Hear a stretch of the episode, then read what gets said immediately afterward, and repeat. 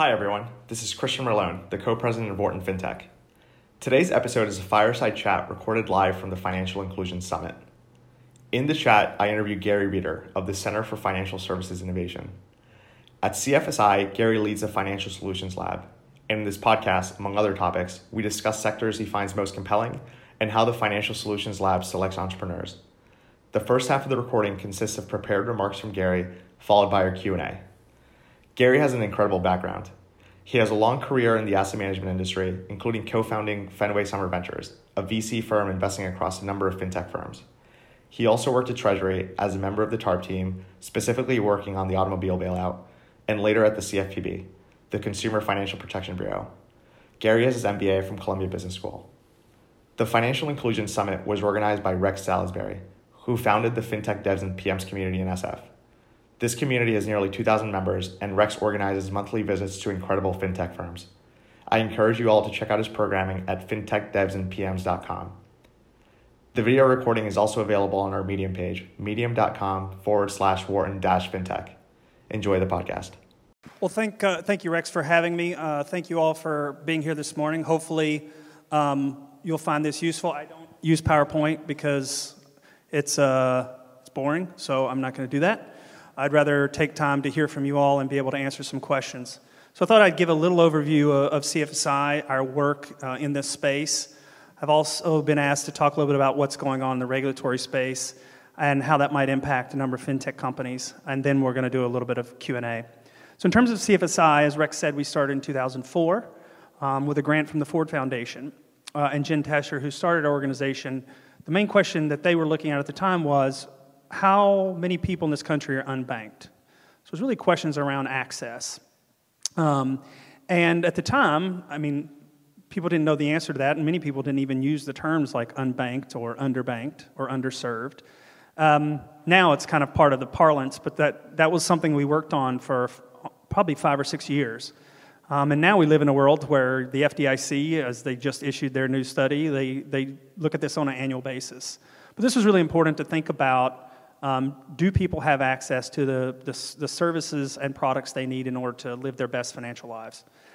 Over the next five to six years, really a lot of work began around innovation. Obviously, innovation is in the name, uh, the, Consumer, uh, the uh, Consumer Financial Services Center for Financial Services Innovation.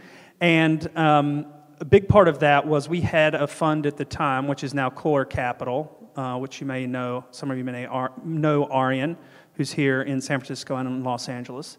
But at that point, we spun that out. Um, and JP Morgan later came along and said, We would like to fund the Financial Solutions Lab. The idea being, how can we help uh, fund and support and accelerate companies that are interested in providing these types of products and services to consumers?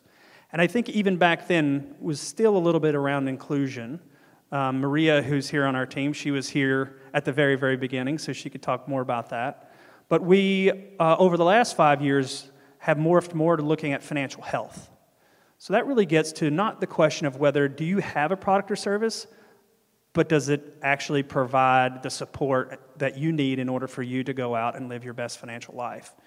This is a much more complicated question to answer than do you have a bank account or do you have an account? Do you have a prepaid card? Do you have a mortgage?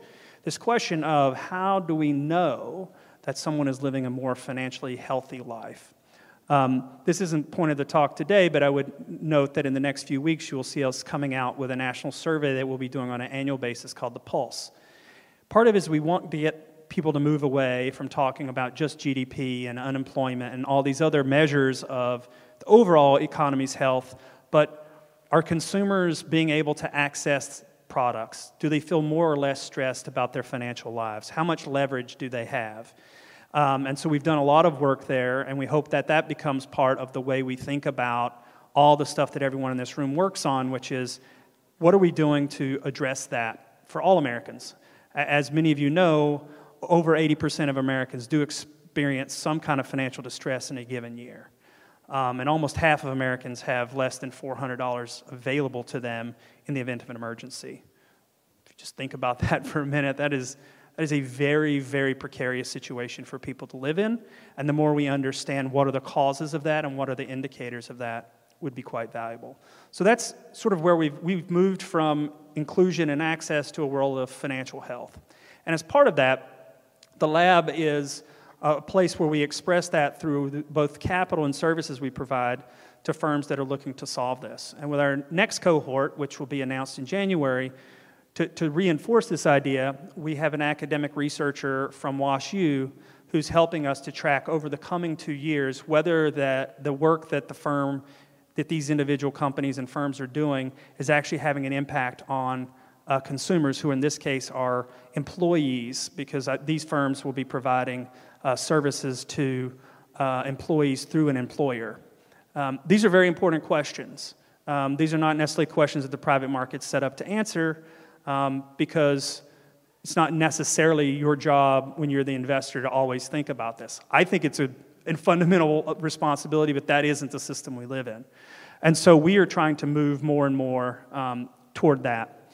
Um, some people ask me, well, you know, I'm not, I'm not really aware of financial health, or how would you, how would you help me think about these issues? Um, this came up at my table uh, earlier this morning, but I would encourage any of you who haven't read the Financial Diaries, which is a project that we did with Citibank, uh, that that would be the best place to start. And I'm not just here to plug a book by us, but I, it is quite unique compared to anything else out there. We took uh, families and we followed every single dollar that went in and out of their house for a whole year. Uh, and as many of you who work in communities that are low to moderate income, you know that the financial lives of people as you move down the income spectrum become increasingly complex, very, very difficult to track, very difficult to understand the choices that people have to make, the risks that they face. Because as you go up the income spectrum, the risks that we all face start to narrow and become quite uniform. And so I would encourage each of you, depending on what products you're working on, to think about how can you get closer to that understanding. And as part of that, one of the things I would just note that we're working on um, is thinking more about uh, how do we incubate companies. And one way to do that is to think about how do we get closer to the consumer. So one of the one of the ideas is do you co-locate an incubator at a place that has a large number of uh, consumers um, who get direct services. So no decisions have been made, but one of the hypotheses we're working on at the moment, and we'll discuss tomorrow, uh, Adam and Maria and I, um, is, for example, in DC where I live, uh, the food bank uh, serves half a million different people a year, which is on its face something that should should be kind of shocking since I live in a metro area that's only six million people. But um, that's a place where you have people with very uh, pertinent needs, the kinds of work we do, get you distribution, which, by the way, any of you work on startups, as you know, distribution is like 150% of the problem. Um, banks already have that, by the way. They've they might not be innovators, but they've got distribution down. Um, so that, that's a place where we're trying to get closer to the consumer and see if we could be building products and building companies in the very heart of where people are, are, are living their lives. So that, that's one thing I would note. Um, lastly, I would just say, you know, we would love to work with any and all of you in some form or fashion through both the Financial Solutions Lab and our broader innovation efforts. So we do work from pre product all the way up to the largest banks in the world uh, on, on these issues. We have a number of our network members who do this kind of measurement for both their uh, employees and their customers. Um, so I thought now I'd move on to some of the regulatory questions I've been asked to at least pose, and then I will stop and we'll have a little Q&A. Um, so in the last two years, some of you might have noticed that uh, politics has changed a little bit. Um, so that's probably affecting your businesses. Some people affects your mental health, but it also affects your businesses. Um, so there's a couple things I would point out. Um, I don't think any of them are inherently positive or negative. They're just different, and we don't know how some of them will turn out. For two things, as many of you know, there's now a fintech charter application available through the OCC, which is the Office of the Comptroller of the Currency, which has got to be the most unuseful name for an agency. I don't think most people know what a comptroller is. They kind of know what the currency is, but they don't know what the comptroller would do with that currency. But anyway, they're the place that you go for, um, for all of the new types of chartering. At the moment, there are people who have applied, but no one's been accepted. We could talk more about why. My personal view is that that is not going to uh, succeed, and I would, I would not expect anyone to actually make it through that process and actually accept the types of terms and conditions that would come with it. Second are de novo bank charters. So that is just applying to be a regular bank. Um, and uh, Varo Money has gone through that process. Um, you still have the FDIC, so good luck uh, with that. that that's, that, that's where the that comes down to an insurance fund. They tend to be quite conservative. I used to be a deputy there. So, but Varo has shown that this can be done. Multiple firms have applied. They've, a number of people pulled their applications for a number of reasons. I would say they're all quite, quite different uh, issues that they faced. Um, but the de novo bank charter, it's very clear what you have, right? It's a bank. A bank comes with preemption, it comes with deposits, it comes with all kinds of things. FinTech charter, it's not clear what it comes with and what it doesn't come with. So we do see more activity happening on the, on the de novo bank charter side. Um, then, I, then I would point out a couple of other big, big things. Um, one is real time payments. So, as many of you know, um, we're the only major, well, I wouldn't even say major developed country, I'd say one of the only countries in the world at this point that has a payment system that's quite uh, th- this, this rigid and slow. So it takes it can take up to three days to settle a check, um, which for low to moderate income consumers is an eternity. Uh, that's very problematic. But we have a system that is very very slow. Um, many people, some of, many of whom are in this city, have worked very hard to create, create workarounds so that people can move uh, cash much more quickly. Um, I was with the, the Boston Fed last week. The Fed is working very hard to push forward with real time payments. Um, in, Fed, in Fed years, that's probably 2021, 2022, but that will have a huge impact um, for consumers. I think a real time payment system would be quite beneficial. However, it will be disruptive to a number of the business models that have been developed to try to create real time payments. Um, as someone who used to be a policymaker, I think there's a public good to having a real time payment system. And I, I think that that is, that is better for everyone to build off of those rails as opposed to what we have today. But that could be quite disruptive. Um, and there'll be fits and starts, and there will be people in the system who really want that and people who really don't want that. Um, but that is something that the Fed is committed to publicly now and has a Fed governor in, in Lael Brainard who this is, this is what she wants to work on. Lastly, I would talk a little bit about data, not because data is the least important, but because it's the most complicated.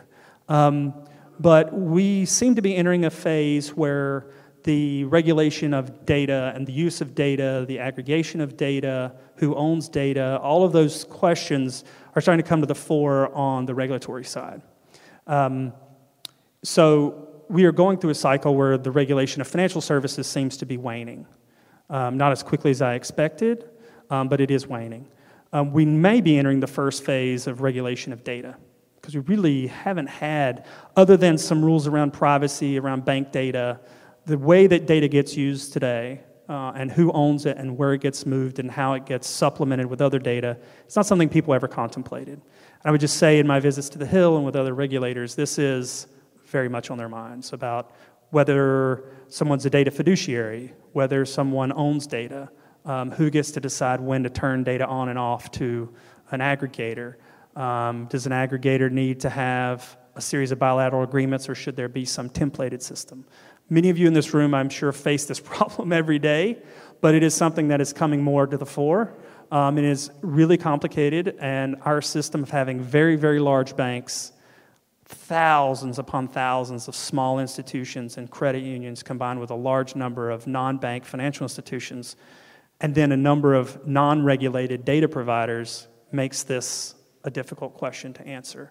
And if you go to Washington and you ask who's in, who's in charge, who has a say, nobody and everybody. So it makes it hard to do the work, but it's something that I'm working on, we're working on at CFSI because this is an important question for uh, us to be able to get toward innovation. Um, so I think with that, um, I'll just give a few concrete examples of where I think um, some of the regulatory changes will have uh, real impact, um, and then I'll stop. So I, I, I reason I, I stopped with data and real-time payments is I think those are the most pressing issues. At the end of the day, the bank charters and all that really get down to competitive advantages, access to capital, things that are very rudimentary to just running a business. On the data side, um, we saw with Plaid and JP Morgan having a bilateral agreement. We've seen a lot of small bilateral agreements from behind the scenes. It's my understanding that uh, the clearinghouse will be coming out with its proposal very, very soon. And so in 2019, there is going to be a lot of back and forth. And how some of these questions start getting settled really matter. So, one of the debates on the table is if you set up an API that allows you to pull data from a bank, uh, if you're an aggregator or if you're providing a service to a consumer, um, are there going to be requirements about what data you're allowed to pull or they must provide? So, for example, there are conversations on the table right now that would allow you to pull transaction data but would not allow you to pull price and fee data. As a former regulator, that's mind blowing to me because at the end of the day, if a customer doesn't know what they pay for the thing they just bought and they can't compare, that seems like that could be problematic and not, not, as, not as effective as we all envisioned when, we, when we, many of us set out to do this work. So that is, a, that is a debate that is on the table. Then, second is are we going to have an API regime that can be rolled out to all these small institutions? So, for the large institutions, this is not that difficult. It's pain, but JP Morgan has 50,000 IT employees, so it, it can be done. As you go down the community banks, I don't know if anyone here is from Fiserv or FIS or Jack Henry, but the vast majority of banks in this country, actually, their back office, their back end IT is not theirs. They use a core processor. And so as a result, they don't really have the ability to make that decision themselves. And all of the core processors have different competitive interests about how they want to engage with APIs and with outside providers. Um, and so those are going to become more and more pressing issues. And then I would say the other part of this is I increasingly hear um, various fintechs talk about they're gathering data that they don't need today, but they might need for some product they're going to offer in the future. As a former regulator, that is deeply concerning because certain types of data cannot be requested or used um, if you're providing something like a mortgage. There's certain types of information you can't have. There's information you can have to do for insurance, but you can't use it for a mortgage. In the old system, that didn't, this problem didn't matter. This kind of cross pollination didn't matter because you, you had a mortgage division, they pulled in the data they needed, they underwrote it, they made a decision. But people are starting to envision where they're going to pivot and they pull in data. Um, and it just concerns me that under another regulatory regime, that could be problematic for folks. And then lastly, with real-time payments, I think I already sort of spoke to this. It's pretty clear in a world where there's real-time payments, there's a lot of infrastructure that's been built to work around how broken the system is.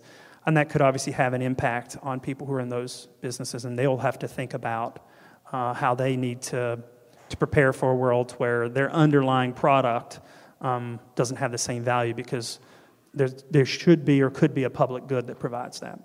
Um, so with that, I'm going to stop um, so that we can get to more back and forth and Q&A. Thanks.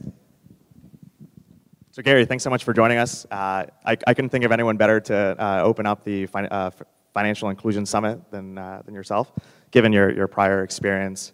Um, I wanted to start off by asking you about uh, your prior experience at, at uh, working with TARP and uh, the CFPB. Uh, how have those experiences you know, influenced your, uh, your views today at CFSI? Sure. Well, well, I hope that that talk was helpful. So, um, and I hope that this will be helpful, and I hope to get to see a number of you after this. I I do have to go around 1.30, but I hope to be able to spend more time with all of you.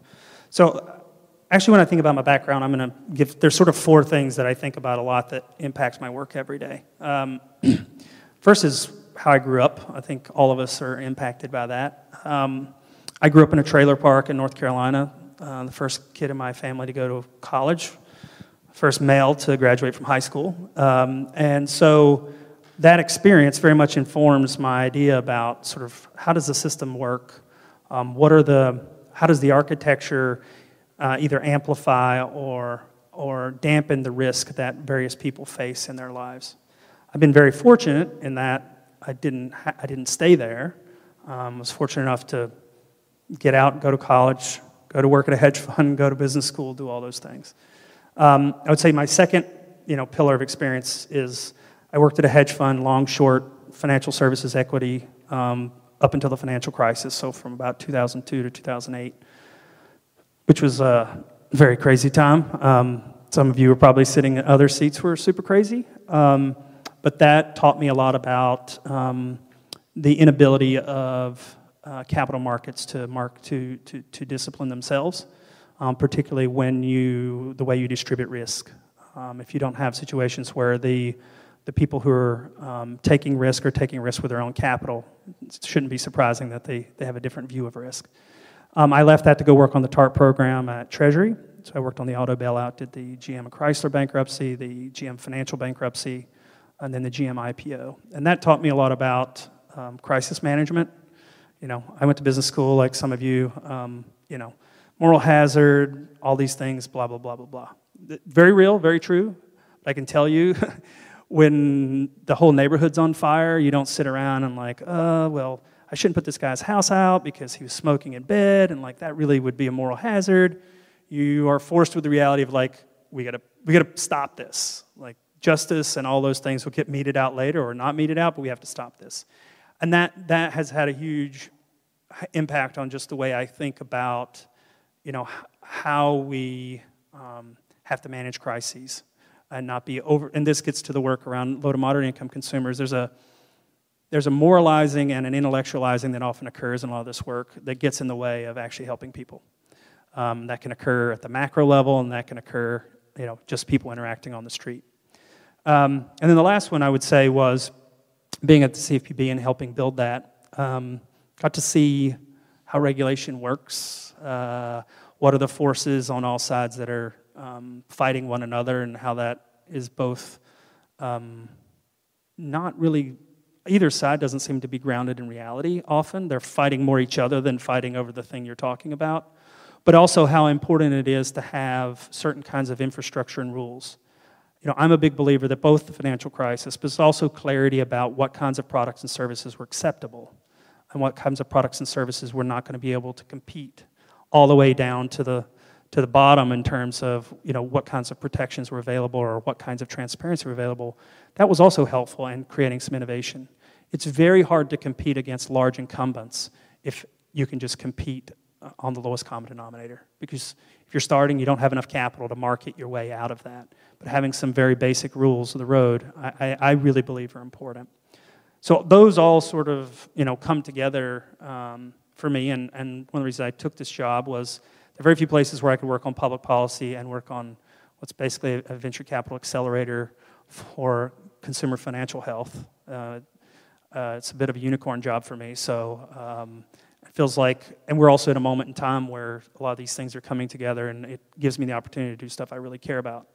Uh, and hope that you know CFSI has had impact to date. I think we've done a lot of great things, and we're entering into a period where I think uh, there's even more need for the, some of the stuff we do, and for the things you guys do because a lot of people in this country uh, need a, a, whole different architecture for how they are able to manage their lives. Um, and that doesn't happen on its own. It takes a lot of hard work by a lot of people. And I think that's where Financial Solutions Lab uh, comes in uh, to fill a lot of that void. So could you speak a little bit more about uh, what kind of companies uh, Financial Solutions Lab looks to fund, um, what kind of entrepreneurs you look for that make a, a great fit? So I wish Adam and Maria were up here because you've actually done this. Um, I've been with CFSI for about 100 days, so I will, you know, I will uh, temper my comments with, with that, that amount of humility, hopefully. Um, but we are in the process of renewing our grant for the next five years, and so that is giving us a chance to think about uh, what are our strengths and what we can build off of. I think, I think the first thing we're looking for is is there an idea here or an individual who is committed to building something that will improve the financial health of consumers and that there is a path towards success? Um, we obviously want people to be extremely financially successful because that allows them to have the capital to keep doing the work. At the same time, I've spent you know, eight years at a hedge fund, I had very different demands on me. So I had limited partners uh, who had expectations around the returns that we were going to provide, uh, and things like social impact did not amuse them. They were not uh, so interested in that as part of their return package. Um, but in our case, we can consider those things. Um, obviously, without financial success and without some returns, there, there is no, there is no long term answer. However, what I would say is there, there are some market failures at the beginning of the process where, particularly around issues of diversity, I think the current system fails miserably. Um, if you were to look at the statistics, um, and not to say this in San Francisco, but I'm going to say it because it's true, you know, the vast, vast majority, we're talking three quarters of the founders are either um, graduates of Harvard Business School, Stanford Business School, um, and that about three quarters are also look like me. Um, so if you think about the diversity of issues we're facing, it's highly improbable that that is the only cohort of people who can help solve these problems. Um, and it is not the fault of the people who are innovating. It's just the structure of the way that capital markets work. It's the structure of how education works in America. And we're very focused on how can we do things that um, bring different people to the table in different communities with different life experiences.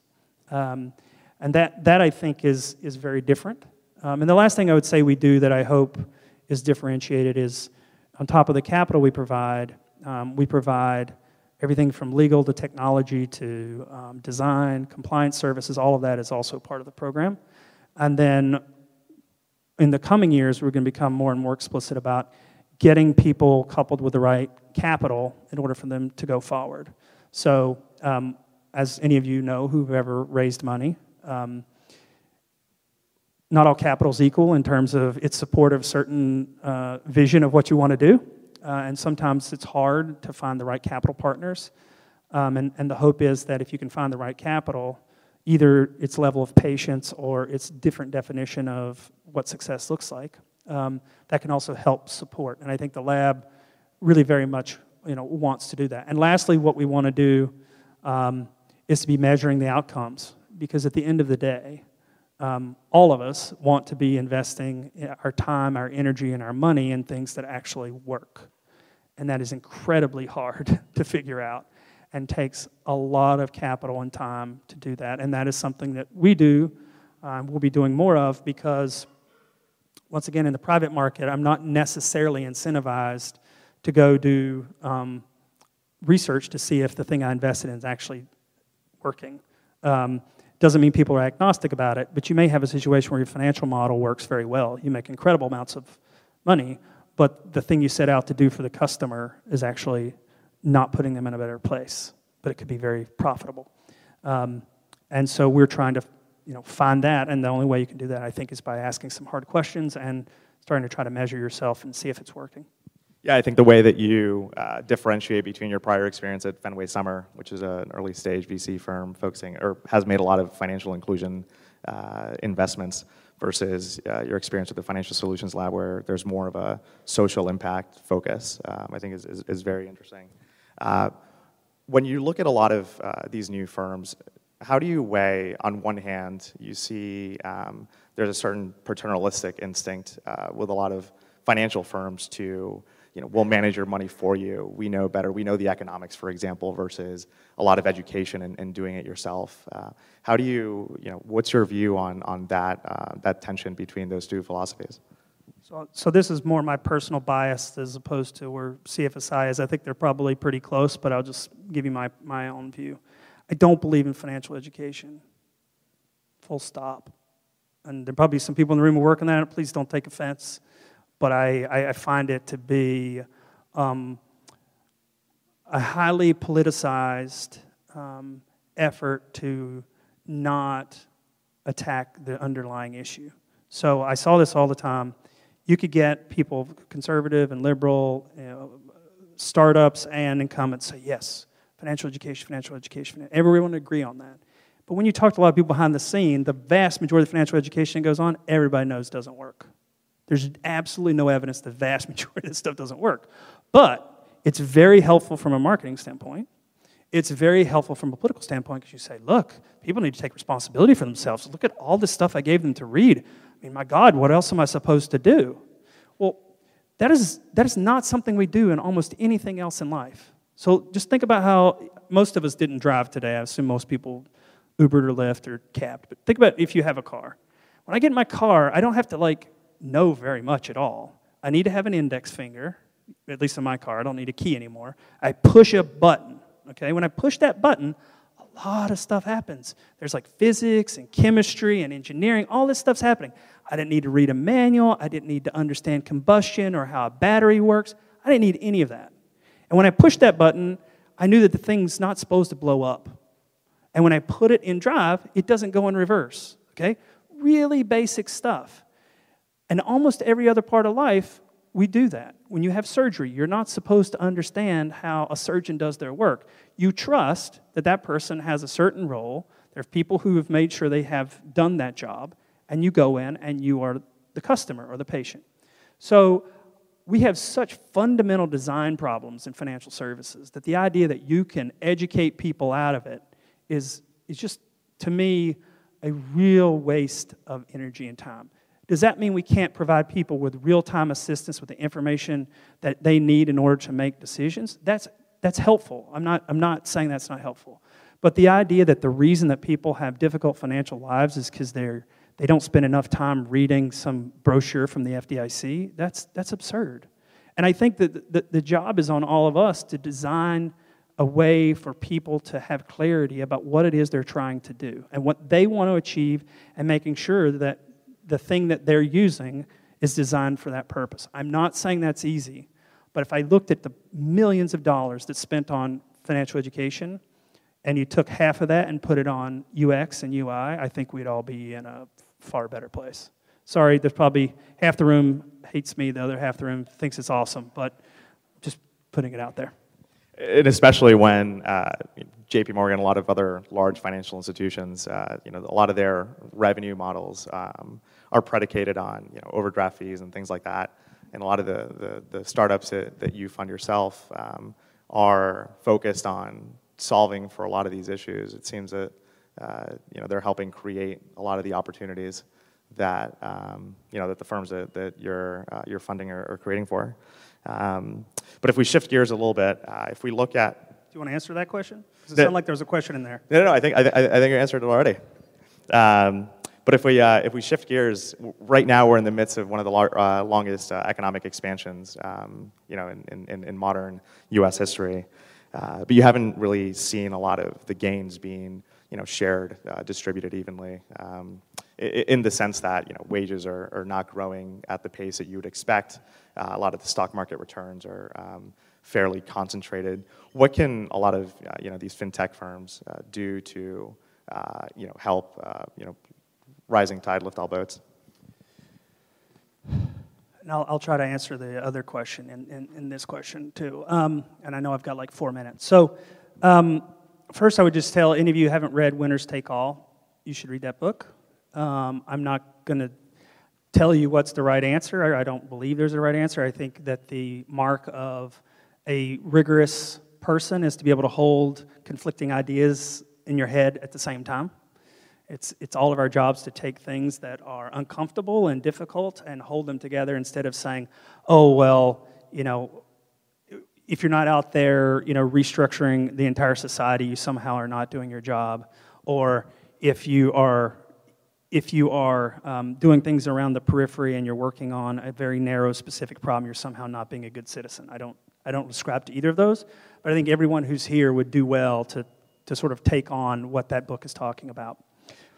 Anyway, um, look, I made a choice. I made a choice throughout my career to say, am I going to be the person who goes to the ramparts and, and really fights over a, a lot of fundamental challenges that our society faces. I think everybody should ask themselves that question, and at different stages in life, maybe that's the right call. For me, I made the decision that there are lots of things that I have expertise in where I could make an incremental difference to something that matters for people's lives.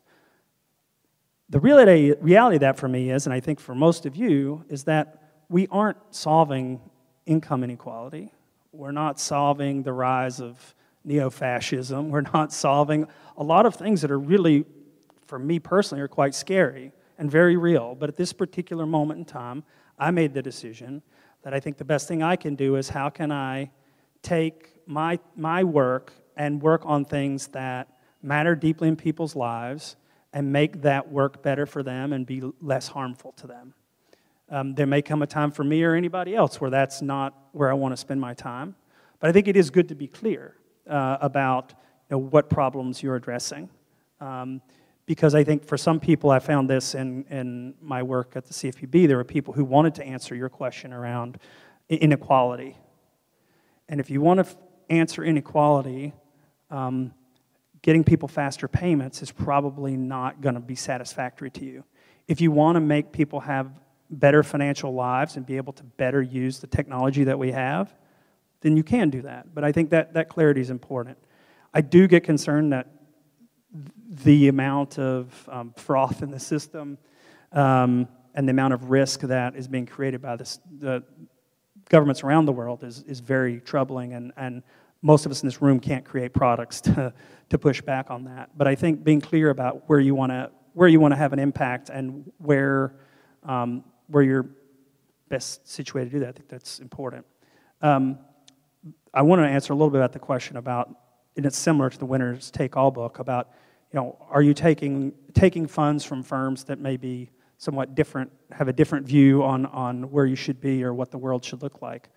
Um, I'm, a, I'm probably a very, I'm an aggressive realist uh, in that, you know, my view is if I can find a way to partner with people to make a difference, then I'm going to partner. If I can't find a way to partner, then I can't. But JP Morgan has been a fantastic partner on all of this work. Um, they've allowed us to do fantastic work.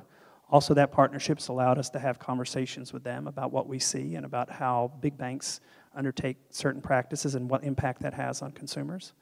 Um, but I do think that's something that people need to be aware of because that also undermines the trust that a lot of people around the country have in, in the elite in general about institutions. And so this clarity also helps to say, like, this is what I'm doing. I'm not pretending as if I'm solving all the problems of the world. I'm, I'm trying to to make a difference in this specific way.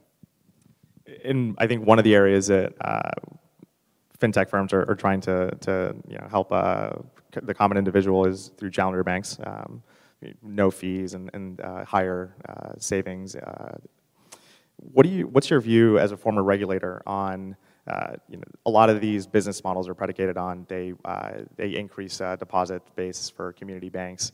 Um, as a, as a former regulator, do you see the, uh, the banking environment safer because of this? Do you think there are some you know, unintended consequences that are going to arise uh, as you shift deposits away from, from larger bulge bracket banks to these community banks? Well, from a consumer's perspective, because of the way the FDIC insurance works, um, and almost none of these consumers would have $250,000 in deposits at any institution, the consumers as long as those deposits are insured somewhere in the system, I think that that's not, that's not bad for consumers. What I will say, where some of these products scare me a little bit, um, is the fragility of the model. Because we don't have real time payments, you have to do this system where you got five or six counterparties to move money. Um, so I'm not going to name specific firms, but if you think about a prepaid card, the way a prepaid card works, often the on ramp is at, say, a CVS. Just so you know, when you put your money down at CVS, there is a moment of time between CVS and where it lands. That's not insured deposits. That's not a deposit, okay? So it's sitting there in some nether world. And then there is a, there's an issuing bank or a bank where the deposits sit. Most of that's a pass-through insurance, so that, that's, that's insured. But the program manager, which the consumer thinks is the one that holds the deposits, doesn't hold the deposits, they actually sit at a bank. And that bank often is small and doesn't have the capacity to do its own processing. So it relies on, on Fiserv or FIS or Jack Henry to do that processing. So what happens is if something in the link breaks, the consumer is like, well, my prepaid card company, give me my money. And they're, they're like, I, I can't, I don't have your money. And they go, what, what do you mean you don't have my money? Your name's on my card. And then they say, well, I'm going to go to Visa or MasterCard or whoever the network is, not understanding that's just literally the train tracks where the money goes across, but it's not them. Then they have to look way, way, way in the little, like, you know, three point font on the bottom to see who the issuing bank is. And so, in those scenarios, I worry that um, as those grow, which I think have been fundamentally better products for a lot of consumers, in a world where there's not real time payments, that fragility is, is problematic. And Fiserv, FIS, Jack Henry, all of these providers they're not regulated. They have no capital.